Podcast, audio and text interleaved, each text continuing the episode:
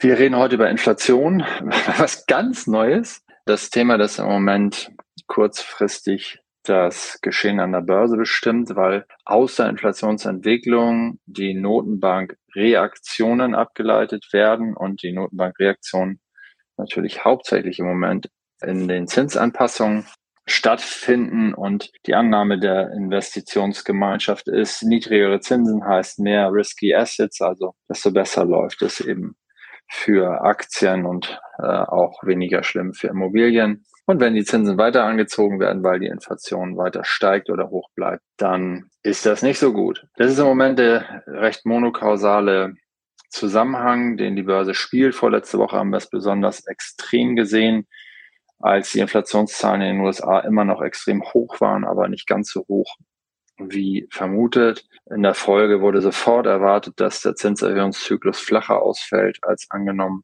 und früher endet und dass weiterhin angenommen wird, im nächsten Jahr schon eine Zinswende wieder zu haben, die einen neuen Zinssenkungszyklus beginnt. Und dann hatten wir vorletzte Woche im Technologiesektor zum Beispiel einen zweistelligen Kursanstieg und selbst in den breiten Märkten über fünf Prozent. Das führt zu im Moment teilweise doch etwas irritierenden äh, Bewertungsniveaus, muss ich sagen. Nach der letzten Woche, die jetzt zum Beispiel im DAX wieder mit über ein Prozent Kurszuwachs sehr gut war, sind wir im einstelligen Minusbereich seit Jahresanfang für den äh, DAX.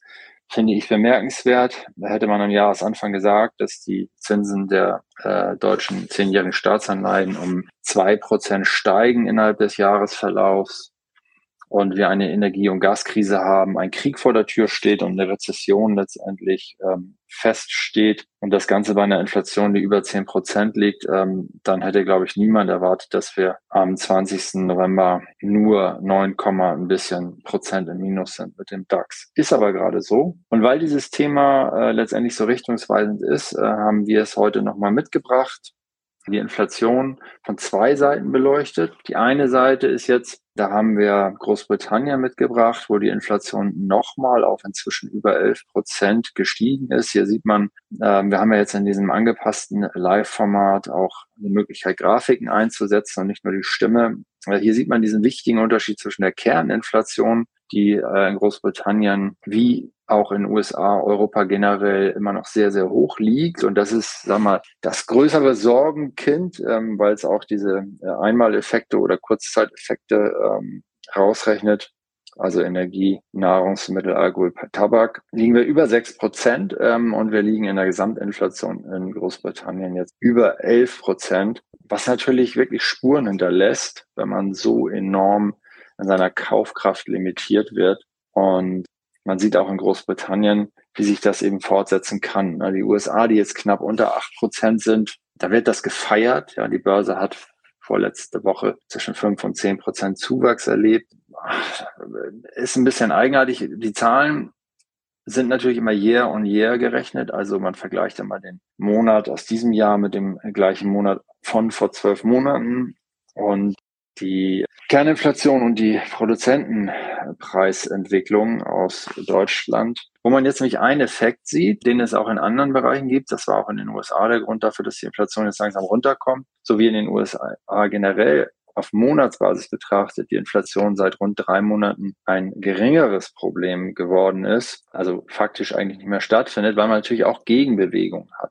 Also in den U S A zum Beispiel im Jahresanfang großer Treiber Gebrauchtwagenpreise, die über vierzig Prozent gestiegen waren, die jetzt eben leicht deflationär wieder zurückkommen in den U S A. Und hier jetzt für Deutschland die Produzentenpreise, ähm, Sie, Sie, ihr erinnert euch noch, die waren in einem gigantischen Ausmaß gestiegen. Man sieht es ja auch in diesem Langfristchart. Nachdem sie im Grunde genommen vierzig Jahre lang fast stabil waren, waren sie enorm gestiegen. Und da, da hat man diesen Einmaleffekt gehabt, was mich ja auch dazu veranlasst hat, zu sagen, es wird nachlaufende Inflation geben auf äh, Seiten der Konsumenten, weil natürlich diese gestiegenen Kosten der Produzenten auch weitergegeben werden müssen und von all denen, die die Preisbildungsmacht haben, auch sicherlich weitergegeben werden. Und das sind dann so Sachen, die nachlaufen, die Verbraucherinflation noch treiben werden. Genauso wie zum Beispiel die Mieterhöhungen, die noch kommen werden Und also Mieterhöhung quer durch, immer dann, wenn wir inflationsindexierte Mietverträge haben als Beispiel. Und natürlich auch die Gehaltsverhandlungsrunden. Das ist klar, dass die Gewerkschaften die Messer wetzen und sagen, so, wir holen was rein. Das ist ja auch richtig so, weil der Kaufkrafterhalt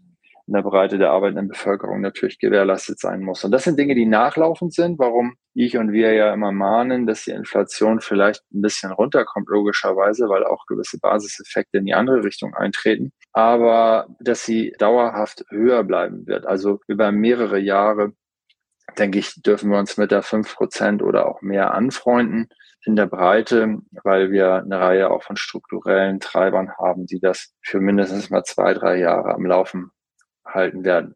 Hier im Produzentenpreisbereich sieht man aber eben auch diesen Gegeneffekt. Die Produzentenpreise sind jetzt um über vier Prozent zurückgekommen, waren vorher halt vierzig, über vierzig Prozent gestiegen, ja, auf Jahressicht, sind aber jetzt eben auch zurückgekommen. Das heißt, wir haben jetzt in den aktuellen Zahlen und Nachrichten etwas, was wir vermehrt haben werden, nämlich wir werden quasi eher deflationäre Aussagen haben von diesem natürlich deutlich erhöhten Niveau. Ja. Nehmen wir jetzt mal gerundet die gestiegenen Produzentenpreise und wir runden mal auf vierzig Prozent, also man ist von hundert auf hundertvierzig hochgegangen. Jetzt haben wir von dem Niveau halt etwas mehr als vier Prozent äh, runter, also quasi fünf Komma sechs auf die ursprünglichen hundert gerechnet, gehen wir wieder runter. Dann äh, sind wir natürlich immer noch bei, in meinem Beispiel, hundertvierunddreißig Komma sechs Prozent, äh, hundertvierunddreißig Komma vier Prozent von dem Preisniveau, wo wir vor dreizehn Monaten waren. Also das heißt, diese Nachricht, ja, die Preise kommen vier Komma zwei Prozent runter sind, ist großartig,